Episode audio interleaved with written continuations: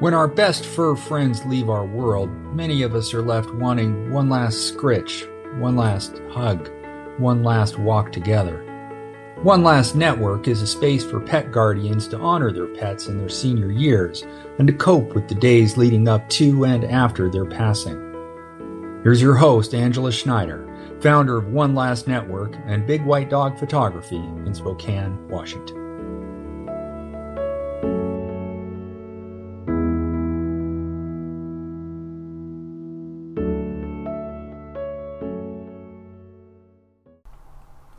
Welcome to One Last Network and the art of aging gracefully.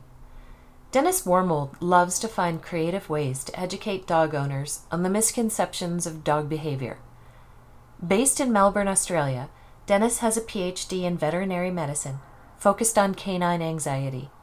As a vet, he exclusively treats dogs with mental health conditions and come to him with a wide range of behavior issues, such as aggression or separation anxiety. He recently published his first book, titled A Dedication to Difficult Dogs, which gives a fresh perspective on canine mental health, covering common misconceptions of dog behavior, punishment versus training, and ownership versus guardianship of dogs. I reached out to Dennis to talk about the mental health conditions that can become present in our dogs as they age, wanting to learn more about cognitive decline and how we as pet guardians can allow our dogs to age gracefully. Have a listen. So hi, Dennis. Welcome to One Last Network. Why don't you start by telling us a little about yourself? Hi, Angela. Yes, thanks for having me on. Very excited to be here. I am a veterinarian that does dog behavior. And so I really love talking about all things to do with dog behavior, including happening in aging dogs as well.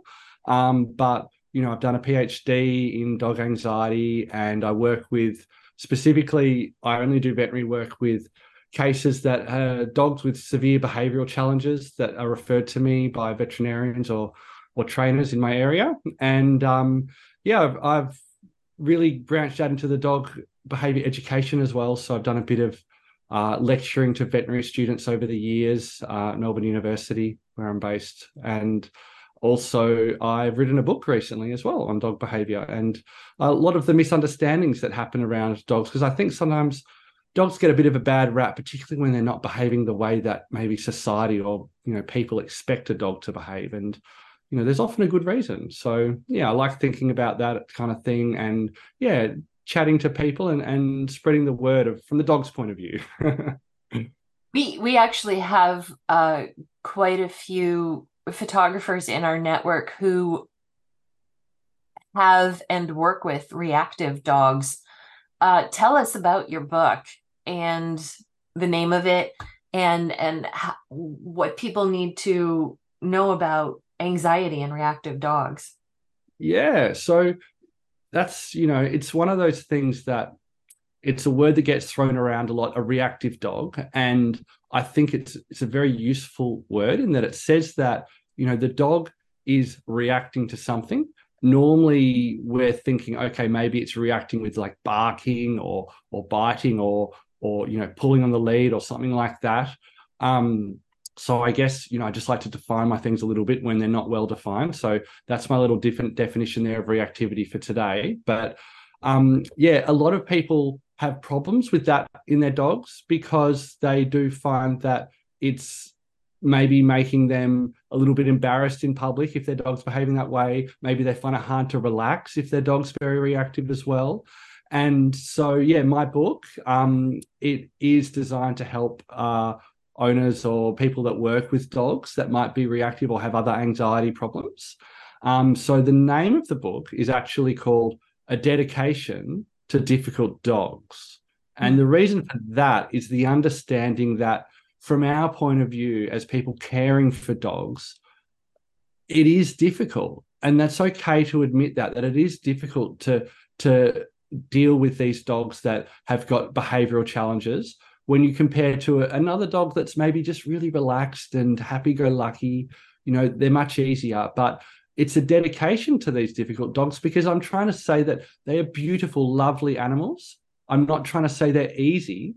They're not easy. They are difficult, but they are worth it. They are so worth it. They are worthy of being alive and being a part of our lives, and they can enrich us just as much as any other dog.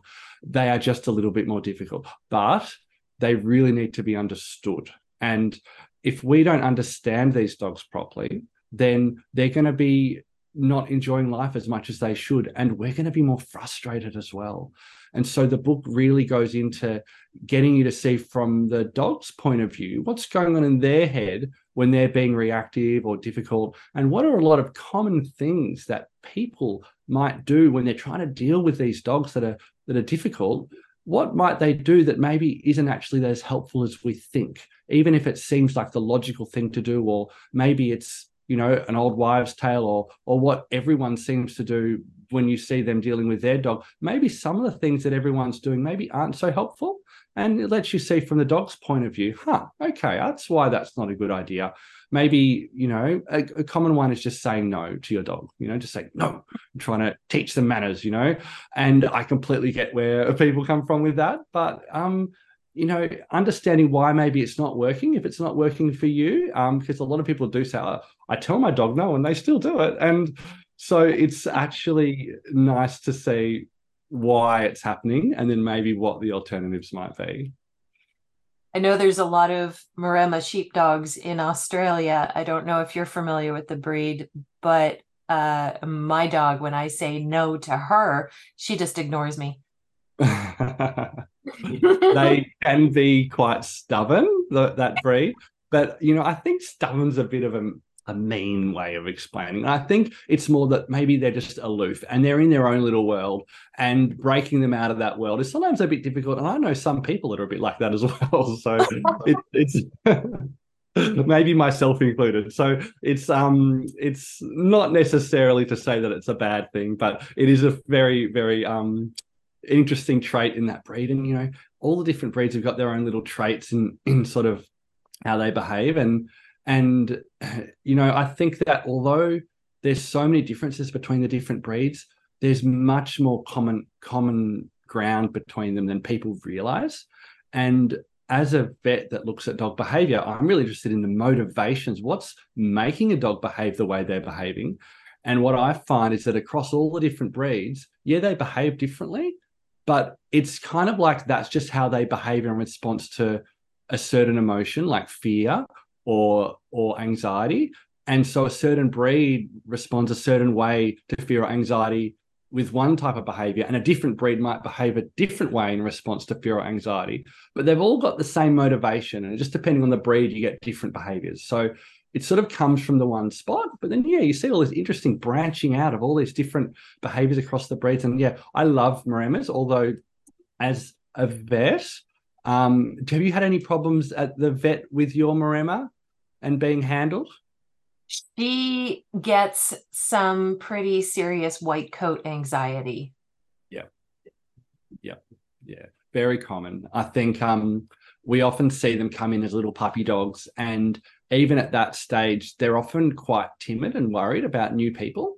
And it's really important for vets to try to do extra education and behaviour, I think, because those first few visits can make a big difference, and trying to make them as positive, as happy as possible for those little puppies can really make a difference in terms of, yeah, that white coat anxiety, as you say.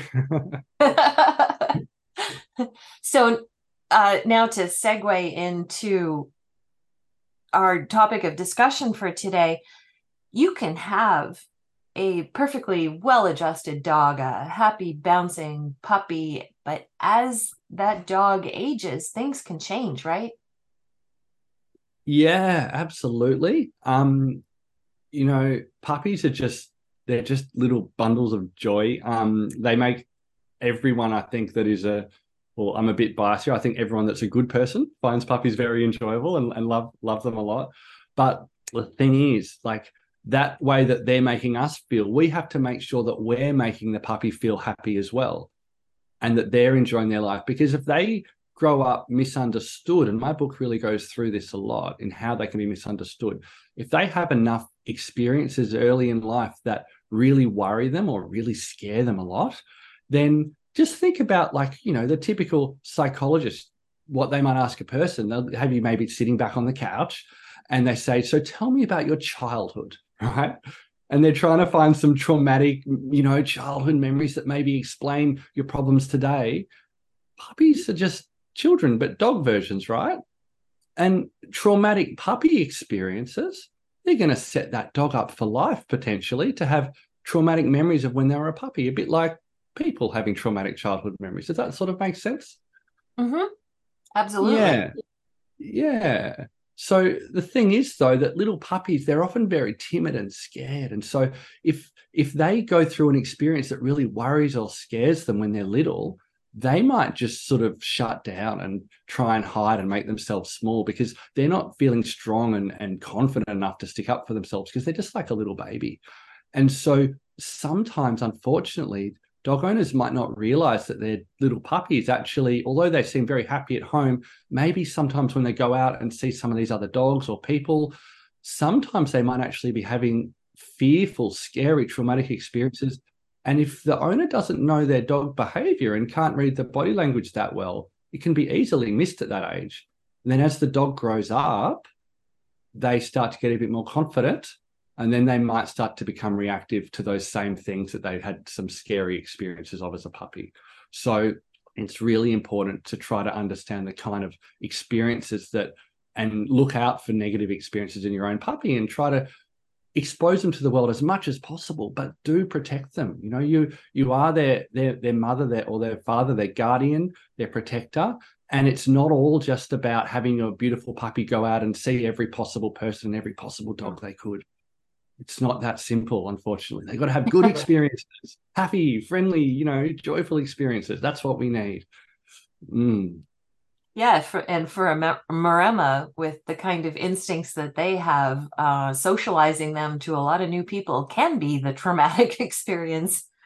Yeah, that's so true. I'd much rather have them just socialize with a few people and have really good experiences than have them socialize with hundreds of people and have a bunch of bad experiences mixed in there. Mm. We've done so much research into cognitive decline in humans. Mm. And we talk about it all the time, but we don't talk about cognitive dysfunction and decline in our animals, do we? Yeah, not enough. It's not something that's understood well, you know, in society. If you talk to someone on the street, or if I'm a vet and an owner comes in and I say, hey, I think your dog might be getting a bit of doggy dementia, which is the way that I sometimes explain it for owners to understand if they haven't heard of it before. It's a nice, easy little segue into this disease. And they're often very surprised. They're like, really? Dogs get that too?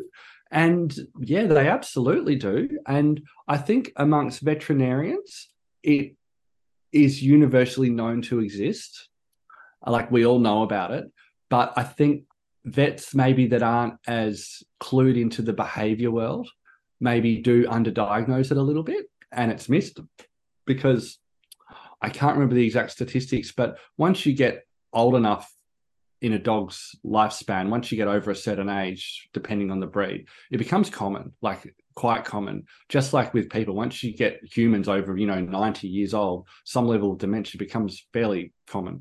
And so yeah, and so it's absolutely out there, and it is something that is, yeah, not well known by people, and it's really, really important for helping our aging dogs to understand that it can be there. And I don't know, have you seen there's some standard like questionnaires, like you can even find them online, that you can go through and do the questionnaire for your own dog and see if it fits some of the signs of having cognitive dysfunction. Have you ever seen those, Angela? I have not, but I would be interested to see what that looks like. Yeah, so I think DISHA, I think, is one name. If you Google that and then dog cognitive decline or doggy dementia, it should come up with some links, and or just search for the questionnaires. And there's just a bunch of standard ones. They're not particularly long. They just ask screening questions. So may I ask, how old is your dog at the moment, Angela? She's 9. 9. Yep. Okay. So 9 years old in Maremma. Yep. That's a large breed dog. And so unfortunately we are getting into our golden years there. So yeah, we can start to see signs at that age. And what we often see are things like the dog having an altered sleep routine. So maybe they're not sleeping through the night like they used to. They might get up and wander around the house. Mm-hmm. Sometimes they'll start panting at the night as well, or during the day at different times, because they're feeling a little bit worried and a little bit more anxious than usual. Maremmas are real anxious panters, I believe. So when they get worried, they really do pant. Not every breed does as much, but they definitely do. And so sometimes you'll get all sorts of behaviours that can be difficult, like barking, getting lost in the house, losing their toilet training, all sorts of things. But it is important to remember that if you think your dog might have some kind of issue like cognitive dysfunction, like doggy dementia, that screening them for other health problems is so important, because there's often contributing factors like pain or like, back pain, joint pain. There can be other things like dental disease, all these different things that can be contributing to them feeling this way. It's really sad to see it happen. I actually had a dog that I had to put to sleep early this year, and he had dementia for a few years before I put him down. And it was really tough. He became untrainable. He lost his training and I couldn't teach him anything new. You know the saying, you can't teach an old dog new tricks? Yeah. Don't normally agree with it, but if they get enough cognitive dysfunction, they can't learn anything new. Like it actually does become true in that situation. Yeah. So there's no real set age that cognitive decline sets in. It depends on the breed. So have you heard of how different breeds have different lifespans? Sure. Yeah. So, like maybe the last 25% of that lifespan is the ages at which it normally happens. So for your large breed dogs, anywhere from 8 years on.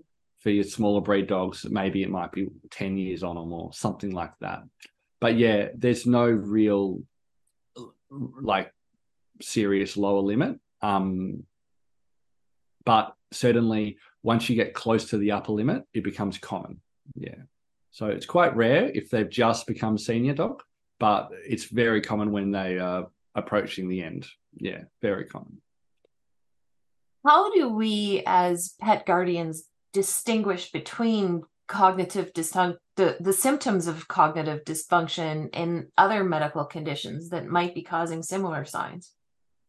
Yeah, that's a good question, because it's even hard for us vets as well. So if it's tough for us, it's going to be tough for you too. But the thing that is that you're living with your dog every day and we are not. And so even though we've got all this knowledge and experience, we are not seeing as much of the picture as you are on a day-to-day basis, and it counts for a lot. And I think sometimes vets forget how much that really does count for, living with the dog every day.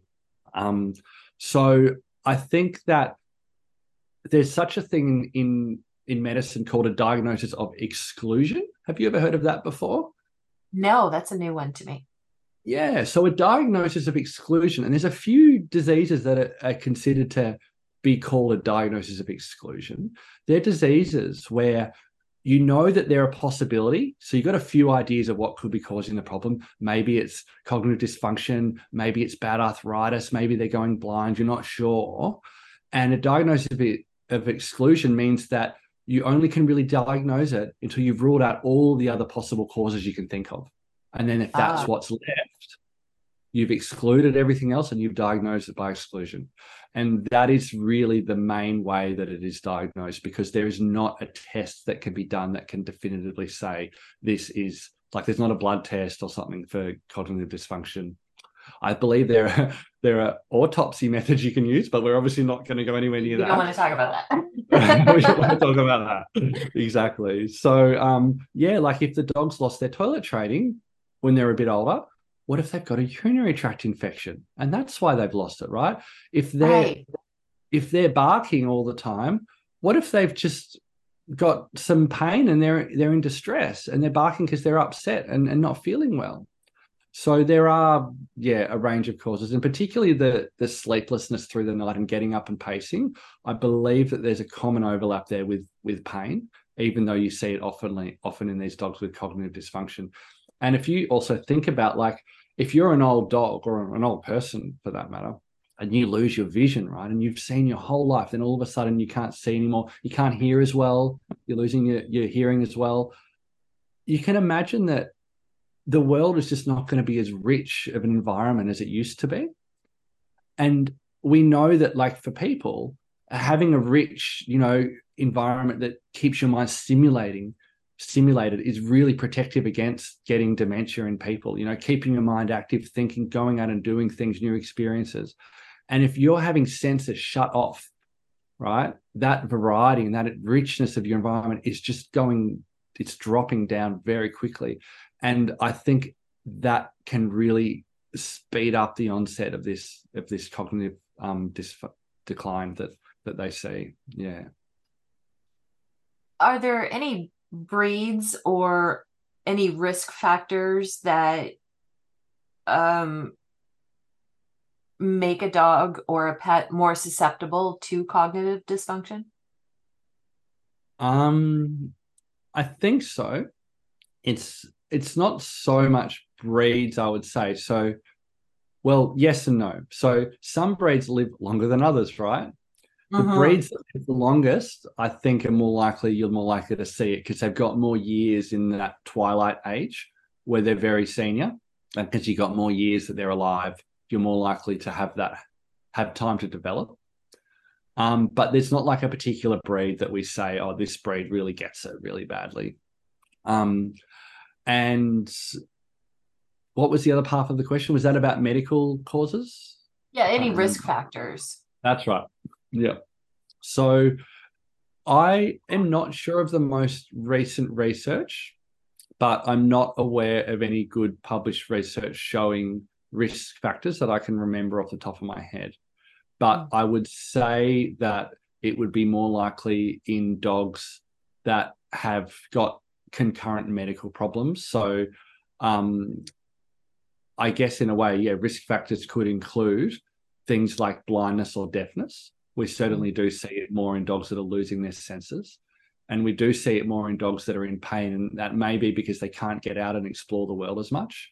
Again, that sort of theory I've got about if you're living in a rich environment that's stimulating and exciting, your mind's going to stay active and you're going to be more resilient to getting cognitive decline. So when I see things like the lady with the pram and the old dog in the pram walking it out along the street, and, I just think that dog is getting smells, it's getting sights, it's so good for its mind, it's really good.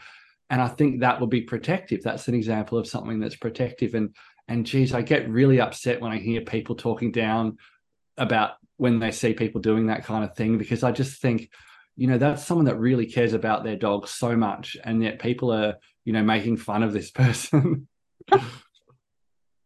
Yeah, I was going to ask, are there lifestyle changes or we can make or enrichment activities that we can add to our dog's life that help delay the onset or progression of cognitive decline?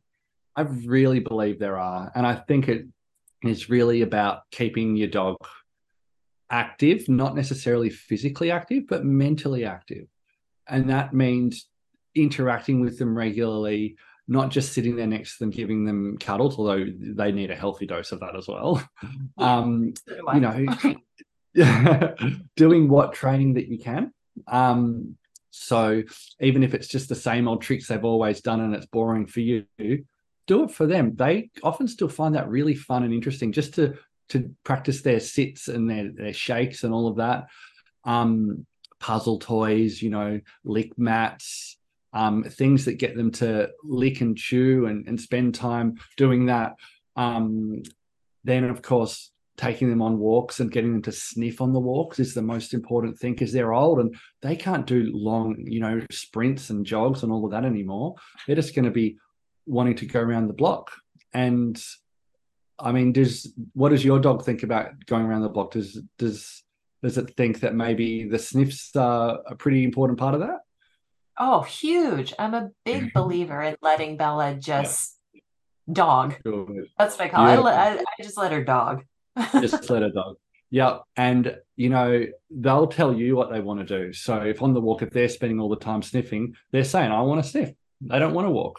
They want to sniff. And so as they get older, then one thing I have noticed, having your own dog with the disease teaches you so much more about that disease as a vet than you could ever learn in a textbook. And my own dog, having had cognitive dysfunction in his older years, I noticed some interesting things which I've never read about, but I'm sure would be a common experience. I noticed that when he was sniffing things, he sniffed them for twice as long as he used to as he got older. Oh. So my dog would sniff them for half the time as he would. And I don't know if that's because his sense of smell was getting worse. I don't know if it's because his memory was deteriorating and he was sniffing it and then he'd forget what he'd sniffed in the smell and he'd have to go back and re-sniff that bit. So I don't know what was going on, but it was just something that he loved to do. And so we made sure we went on our walk at least once a day around the block. And it took about half an hour. And since he's passed away, we now do that same walk in about 15 minutes with my current dog. But multiple short walks is the way to go rather than a single long walk. So if you can, splitting up your walks into small walks and taking different routes so that they can get the different smells rather than going the same route every day. It doesn't have to be a different route every day forever, but if you just swap it up, so maybe if there's 3 different routes that you could go, just alternate each day, each route, because the smells are going to change each day. And you'll notice that if you walk the same route every day, that your dog gets sick of the same smells and it will stop smelling them and the walk will go faster because there's not as many new smells there. Whereas if you take a different route each day, it's going to go slower because they're going to be stopping and sniffing more because things have changed. Animals have gone by, other animals have peed there, birds have pooped, like people have dropped stuff, like who knows what they're smelling. But it's a really amazing thing to think about the world of smell and I think how important it is. And there's some lovely descriptions in my book actually of dogs and how they navigate that world. It's really, really fun to think about. So lots of little walks is really useful. Is there anything that you've heard or that you do for reducing the risk of getting your dog having doggy dementia? No, actually, this is really talking to you about it is really the first time learning about it. Yeah. When I saw you pop up, I thought, oh, I never even thought about it. So if I haven't thought about it, that means there's a whole legion of people out there who need to know about this. Absolutely true. That is so true. I think that with old dogs, it's important to experiment as well and not just assume that the way that you've always done things with them, the normal routine is still going to work for them. So sometimes people have their own routines and people like having their own routines and they're stuck in it. But then if the health of the dog changes and you try to still keep them in that same routine, it can be a struggle for some dogs. Have you ever seen people walking along with an old dog hobbling behind them and they're sort of dragging along trying to speed them up? I've seen that before. And isn't it sad?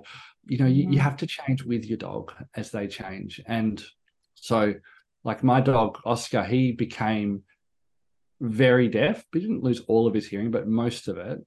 And he lost some of his vision too. And so what would happen is, because he had a quite bad memory as well in the end, is that because he'd grown up with separation anxiety, he was a rescue and he had all sorts of issues when I got him. He had pretty bad separation anxiety. So we had the saddest thing where we'd be home with him in the house and we'd walk out of the room into another room. And I'm pretty sure he forgot if we were home or not. He was too sore to get up and walk around and he couldn't hear us. So he felt alone, like he felt lonely. And we were in the house with him, just in the other room. And then he'd just start barking. He'd just start barking like again and again and again. And he'd go on for half an hour if we let him. So that was a serious case of cognitive dysfunction, a very serious case. And so the way that we dealt with that is we had to change our routine. If we were going to be in a room for a long time, we had to make sure there was a bed there, and we'd move him on his bed, often just drag the bed because he found it so hard to get up, move him into the room we were in so he could see us. And then he'd be calm, because then he knew that he was with us and he didn't freak out thinking, where am I? Like, what's going on? And so lots of little adjustments like that. Being my wife and I both being vets, obviously his health was very well cared for. And we had him on a whole range of medications at the end. It was like, you know, like maybe he was on like 7 different tablets or something like that, and injections and all sorts of things just to keep him going. And as I'm sure you've heard and maybe talked with other guests about, you know, making that decision at the end is so difficult, even for vets, I'll tell you, it is so hard. And yeah, I think that we had kept him going a lot longer than most people could have, just because we were both vets and we could cater for so many needs of his. And so we got to see a very advanced stage of cognitive dysfunction that I think a lot of people wouldn't actually get to see, because their dogs don't live quite as long. I think even I might only, you know, I think a lot of people owning Oscar, he may have lived 1 or 2 years less with them. And that's enough time to get a lot of deterioration in the mind at the end. And it's tough because it's just another quality of life thing that you've got to weigh up with everything else as to whether or not it's time to, you know, say goodbye. But yeah, I think you've made a series of really good points there. Number one is that we have to change as our dogs change. It's not fair for us to keep expecting that our dogs are 4, 5, and 6 years old. We do have to recognize that they are older and they need a different kind of lifestyle from us. Overall health is just so important. Yeah. Like I said, you know, they are risk factors, and how we were really looking after his health really, really well, as much as we could to our best ability. And that's all anyone can ask. And it's just such a big factor in cognitive dysfunction and aging in dogs, you know, really making sure that you're going for your vet checks and you're asking your vet, is there any type of discomfort you can see there? Are there any supplements I can give? You know, does he need any work done to help him be more comfortable, or her be more comfortable? And just making sure that you're just on top of everything as much as possible.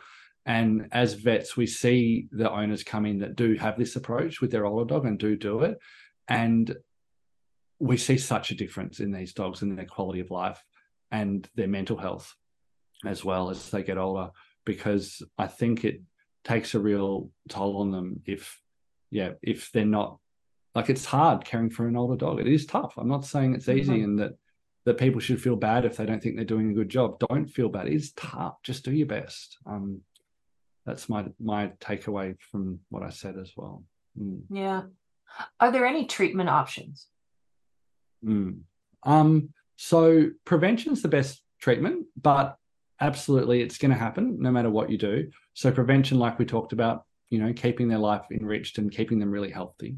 But there are some treatment options, and the best one really is supplementation with there are specific supplements that you can give that help with the brain health. So there are fish oils and brain supplements. So, for example, in some dogs, senior dog breeds, like the high quality ones, they have this infused already in it. So like omega-3, omega-6 fatty acids, and DHA, I believe, is the other medium chain triglyceride, I think it is, that they put in there as well. And they all help with brain health, and they're essentially used in the building blocks of neuronal growth of the neurons in the brain, and help to promote healthy function of the brain. And that certainly does help in older dogs, help them to have a more brighter mind and feel healthier. It helps their coat as well. So you've got extra added benefit there. So that's a really good one. Other than that, it's really just symptomatic treatment. So like I said before with Oscar was always an anxious dog, but other dogs that get cognitive dysfunction, you know, often it's happening at the same time as maybe they're going blind or they're going deaf or they're in a lot of pain. And having that physical illness and then not being able to live life the way you used to, it can cause stress and anxiety in a lot of dogs. And if that's something that we can't manage with by treating the normal health of the dog, if we can't get rid of that stress or anxiety and then they're showing signs of anxiety, maybe because they've lost their memory or something, or they're just not thinking as clearly, and they can become very anxious as a symptom of cognitive dysfunction. And when that does happen, then absolutely there are medications to help with anxiety that you can use in dogs of any age that can be used in dogs with cognitive dysfunction to help relieve that anxiety that they're having. And I guess back to health as well, there is another one that medications that's used, particularly if there's maybe some cardiovascular, like heart-related health issue that's occurring alongside the cognitive dysfunction. And in that case, there's specific medications that help with blood flow to the brain that can be useful as well for those dogs. But yeah, it's really all sort of supportive care and just managing the symptoms and just trying to keep them as comfortable as possible. Yeah, it's tough. What changes can we make in our homes to ensure our older dogs who are possibly in cognitive decline are more comfortable? I think, Angela, that really they're changes that anyone with older dogs should be doing anyway, because they're preventative as well as treatment options. So everything that you do with a dog that's in cognitive decline, it's going to be based on the dog and the dog's needs. And so seeing things from the dog's point of view. So often it's related to arthritis and mobility. Often the changes that are the most useful, things like ramps to get upstairs if they need them, or into the car or onto the couch or the bed, depending where your dog goes. Check. Yeah. Things like if you've got slippery floors and your dog slips or struggles to get up off that floor, then making sure there's lots of sort of safety spot mat areas, like little mats or spots that they can lay on so that when they get back up, they can get up properly and that they don't fall over. Maybe they need more supportive bedding for their arthritic bones. Maybe a flat mat's not good enough for them anymore as they used to have when they were younger. Maybe they need a thicker, more supportive mat. Things like, yeah, just adjusting to the dog's needs and what needs they have. It's not really a one-size-fits-all approach, but definitely enrichment is important too. So around the home, giving them, good access to puzzle toys and enriching things that they can do with their mind to help keep their brain active, even just things to chew on. And that, brings me back to dental health again. Some dogs, if their teeth are sore, because they've got dental disease and they're older, and then because of that, they don't chew the chewy toys anymore because their teeth haven't been fixed, then they're not getting that enriching, enjoyable behavior of being able to chew on things anymore. So that can be, again, a reason why they go into cognitive decline, because they can't do as many things as they used to do, right? So again, it comes back to the health and fixing the teeth so that the dog can perform the behavior. Yeah. All comes back. We had TPLO surgery earlier this year in January, and I had picked up a licky mat to entertain her and keep her busy, like keep her not focused on wanting to move. It was only after the fact I got that licky mat that I learned just the other benefits that come with allowing her to have that thing.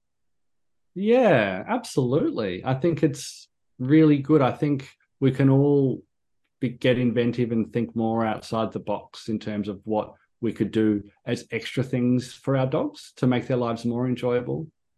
Licking is a behavior that for a dog is very cathartic and enjoyable. We do know that saliva even has endorphins in it, which is like the body's natural opiates. And that exercise of licking is a calming behavior for dogs. And so giving them an outlet that encourages them to lick for a prolonged period can tide them out in an enjoyable way for them. And so great option if they've had a TPLO and they can't run, great option to give them things like that. Absolutely. And I'm sure you've heard about other things like snuffle mats and, you know, Kongs and all of that. So anything that can encourage licking and chewing behavior, just great. Really, really good. Yeah. Yeah. What kind of research is ongoing into canine cognitive dysfunction? Good question. I would have to say I'm not up to date with the most recent research on that, but I think that there's not a huge amount. It has been thought of as potentially being a partial model for human Alzheimer's disease, the dog canine dysfunction. But I think because of that, there's probably more work on dogs with cognitive dysfunction in the human research field than there is in the dog. For the dog's benefit rather than the people's, sadly. But the good thing is we do know a lot about canine cognitive dysfunction from the research that has been done for the benefit of humans. So we have learned a lot of it from that. And from what it seems, it's not the same mechanism as in people, but it's related and similar. So there's a lot of just common sense that we can pick up from the way we deal with it in humans that we can then transfer across to dogs. And I think one big takeaway is that it's a very hard problem to solve in people. And I think it's going to be a very hard problem to solve in dogs as well. There's not going to be just an easy pill or solution or anything like that. It's going to be, I mean, a lot of the stuff that I've been saying for dogs, there's human equivalents of the same advice, I believe. I'm not a human doctor, but I believe there's a lot of human equivalent of the same advice. So I don't think there's going to be some big miracle study that fixes it anytime soon, but we can always hope. And yeah, I don't think there's a lot of research going into it at the moment. A lot of the research that goes in that I do know of at the moment is more from the supplement point of view, because I mean, I hate to be skeptical, but companies can make money off supplements. And if a supplement helps, then, you know, they're going to try and research and find that and show that it works. So that's where a lot of it goes into, not so much going into understanding the root causes and really what can be done practically. Yeah. I think you mentioned there that we should all go out and get our own licky mats. People, for us. Yeah. No, that's not what I meant. Oh, that's hilarious. But you know what? Maybe it would help. I don't know. Speak to your doctor. It's kind of amazing, though, that if our cognition and even our digestive systems are so very similar to dogs, it's no wonder that we're so tied to them, is it? Yeah, absolutely. And I think that bond is so beautiful between the owner and the dog. And I think by and large, 99.9% of people that own dogs love them to bits and mean well. They really do. The sad thing for me, and the reason I, you know, am out here trying to educate people, is that I often see a disconnect and a misunderstanding from what the dog's seeing from the dog's point of view and what we are seeing as owners from our point of view. And it causes problems for the dogs. It does. It reduces their happiness, their welfare, their enjoyment of life. And it also causes problems for us because we're not as empathetic and as understanding of our pets if we don't get why they're being difficult. If we understand why and we understand they're doing it because we truly feel their distress and sadness or anxiety causing it, it means that rather than being frustrated and annoyed and snapping at your dog that's just so irritating, you can sort of think, it's like a baby crying. It might, you know, be ear-splitting, but you're like, oh, the poor baby, what's wrong? You know, can we help it? Yeah, we don't like the noise of the baby crying. It's not enjoyable. But what can we do for the poor little thing? Let's try and help it out. And rather than just thinking, oh, no, stop crying, you know, like that snappy sort of reaction that we have to our dogs, or some people do. And I mean, I'm not trying to say these people are bad. It's understanding. It's stressful hearing an ear-splitting bark. Like, I get it. And I have, on occasion, felt the urge as well just to snap at my dog. And I never have, but I'm rare. I know a lot of behavior professionals that understand what I understand, and they have snapped. And I get it. I don't blame them. Like, you're only human, and if you're really frustrated, it just happens sometimes, and that's okay. But as long as you understand, you know, and try not to do that, and understand why your dog's really behaving this way, it makes you feel better, because you can actually feel some empathy there, which helps be very protective against that frustration and breaking down of that bond between you and your dog. And so, yeah, absolutely, I can't recommend my book enough. I think if everyone in society had read it, that dogs around the world would just, their happiness would just go through the roof, like, because it's so easily understandable, because it's from the dog's point of view. Like, you can see how they're thinking, and it's so easy to read. I hate books personally where I have to concentrate and reread lines and, like, you know, really think to get through it. Whereas this one, it's just like, I think anyone, even from the age of 14 on, could comfortably read it, but it is for adults, because they're normally the dog owners, but teenage dog owners absolutely as well. So yeah, I think that, yeah, tying it back to your point of, you know, that bond between the owner and the dog, I think that it is so beautiful, but we need to not be complacent and just say, oh, it's beautiful, it doesn't need changing. I think it's beautiful, but we not got to make sure we're giving back to our dogs what they're giving to us. You know, they're giving us all this enjoyment and happiness in life. We've got to make sure we're not accidentally thinking that we're doing the right thing for our dog, but actually not doing everything the way as well as we could. Yeah. Is your book on Amazon and Kindle? It is on Amazon. It is not on Kindle. It will be released by audiobook late next year, but at the moment it's just paperback. And so, yeah, if you just search for Dennis Wormald or A Dedication to Difficult Dogs on Amazon or Google even, it will come up. And yeah, absolutely, I think it's been getting really good feedback and really good reviews. The hardest thing for some people is where it's kind of like their eyes are opened up as to the way, like, it really is and how dogs really think. Like, they find that they've learned so much that they actually feel a bit, some people feel a bit bad about maybe the way they've treated their dogs in the past.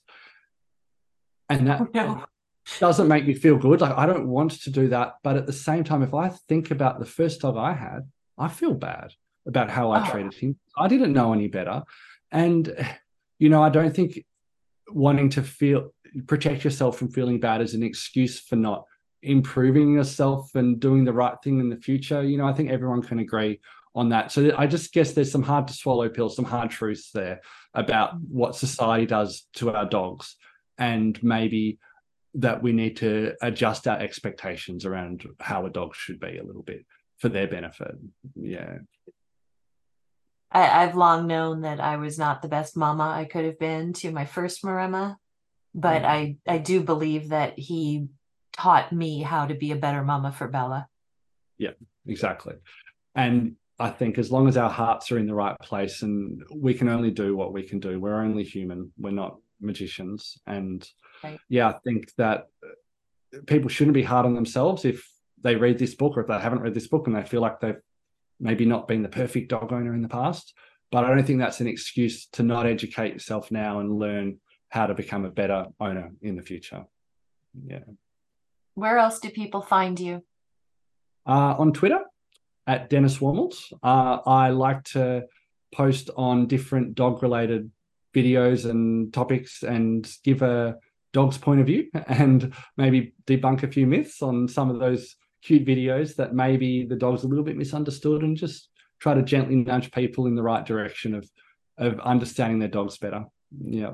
And yeah, that's it. I guess if you're a veterinarian, that I do have a software startup as well, which is running in Australia, but it's just expanding to the States as well now, and that provides vets with an option to give dog owners good quality dog behavior advice for cases where their dog behavior cases are not able to be referred to a dog behavior specialist vet.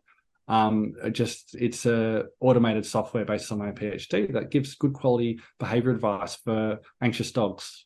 That's much better than you Google or anything like that. It's customized to the specific dog, but it's not a replacement for a specialist referral, but not everyone can afford that and not everyone gets that. They're not always available. So it's about spectrum of care and providing an option for every owner that walks in the door rather than just the owners that can get to your gold standard treatment. Not everyone can do that. Mm. Very cool. We will have all the links in the show notes. What is one last piece of advice you can give pet guardians about cognitive dysfunction or anything? One piece of advice. I think I'll just re-say what I said before. Behavior, is so often tied to physical health in animals. So many cases that I've seen of aggression and anxiety in dogs, there's been some sort of underlying physical health ailment that's contributed to it, at least in part. Mm-hmm. And it's just so important to keep your vet in the loop and try to make sure that all the physical stuff is treated, because there's so many cases of dogs with cognitive dysfunction that I've seen as a vet that have needed and maybe haven't received the perfect health care. And if they had, it would have helped that dog a lot with their cognitive dysfunction and with their quality of life. So I'll just bring it back to the health of the dog and just, I know it's tough. Maybe make sure you got insurance for your pet. I know it can be expensive. Maybe put a bit of money aside for their health when in their younger years, when they don't cost too much. Put a bit of money aside for them so that, when they get a bit older, that you can afford to give them some really good quality care. It'll make a big difference. Yeah. Amazing. Thank you so much for joining us today, Dennis. You are welcome. It's been a pleasure. Thank you for having me. We all want our dogs to live long, healthy lives. Mental health conditions and cognitive dysfunction can start to set in as they age, but we can take steps now to prevent or mitigate the effects of age on our dogs' brains. Early detection matters, and if you notice any unusual behavior changes in your aging dog, please make sure you talk with your veterinarian for a proper assessment. Dennis offers some really great advice on how we can manage not just our dog's mental health, but their overall health as well as they enter their senior years. And I'm excited to sit down with a cup of coffee and read through his book, which is a series of real-world encounters he has had with canine patients and their guardians. He stresses patience and understanding for our dogs as they step into their twilight years, and while those aren't easy qualities for some people, myself included on some days, I try harder for Bella because she can't tell me with words what's on her mind or how she's feeling. And our dog's aging can bring a valuable lesson to slow down and enjoy the time we have left together. Next week, I chat with Margot Folks, author of Leading Through Loss, How to Navigate Grief at Work. Margot coaches business leaders on how to create a more compassionate workplace culture by acknowledging and speaking openly about grief and loss in the workplace. She was super interested in chatting about the grief we experience after losing our pets and how workplaces must adjust to a world in which pets are considered family. Until then. I'm Angela Schneider, owner of Big White Dog Photography in Spokane, Washington, and your host at One Last Network, signing off to go get some Bella snuggles. Listen to One Last Network on whichever podcast platform you prefer. We're on Spotify, Stitcher, Apple Music, and Amazon Music. Don't forget to hit follow or subscribe so you don't miss an episode. If you have a friend who might be interested in our content, make sure you share us with them. Thanks for listening.